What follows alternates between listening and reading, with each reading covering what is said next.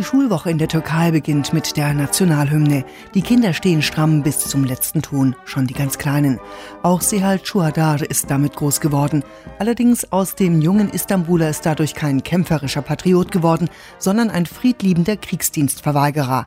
Dabei kann man den Kriegsdienst in der Türkei gar nicht verweigern. Im Moment studiert er noch, aber er weiß, was danach kommt. Sie werden mich auffordern, in den Militärdienst einzutreten. Ich werde nicht hingehen. Danach wird es ein Gerichtsverfahren gegen mich geben. Dann werden sie mich abführen. Danach gibt es mehrere Optionen. Manchmal lässt einen der Staat einfach was unterschreiben, dann kann man gehen.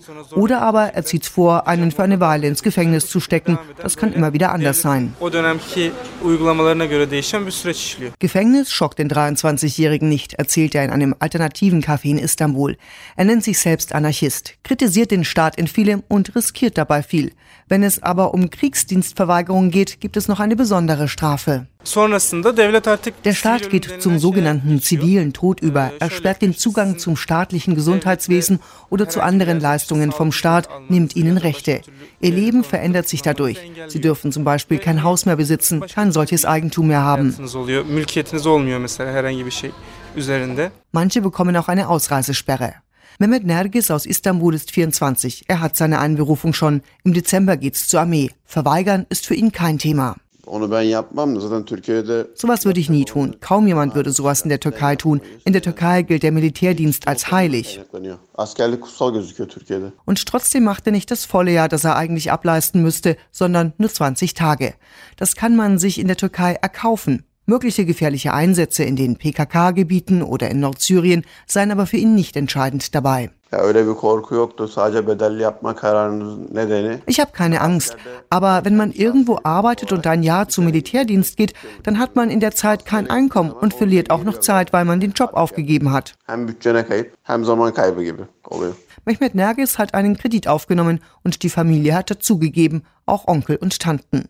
Selbst in AKP-nahen Familien ist man damit nicht sofort schlecht angesehen. Kritiker sagen, der Staat braucht Geld. Anders ist es bei Kriegsdienstverweigerern, erzählt der Anwalt Gökhan Soysal, der sich in einem Verein für sie engagiert.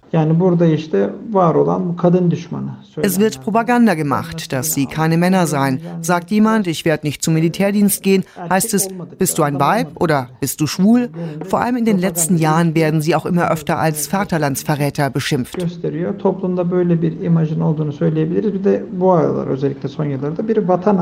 Er schätzt, dass es bis jetzt in der Türkei rund 1000 1000 Kriegsdienstverweigerer gibt. Wenn Seyal Chouhadar mit der Uni fertig ist, wird er auch dazugehören. Seine Familie trägt die Entscheidung mit, sagt nur, er sei zu gut für diese Welt. Der 23-jährige Istanbuler sieht das nicht so, er will ein Zeichen setzen benim vicdaniyetçi olmaktan vazgeçmem için Da müsste schon die ganze Welt den Kriegsdienst verweigern und alle Streitkräfte endgültig auflösen, dass ich mich davon abbringen lasse. Ich bin Verweigerer, weil ich glaube, dass das tatsächlich irgendwann möglich ist. bunun gerçekleşebileceğine inandığım için vicdaniyetçiyim.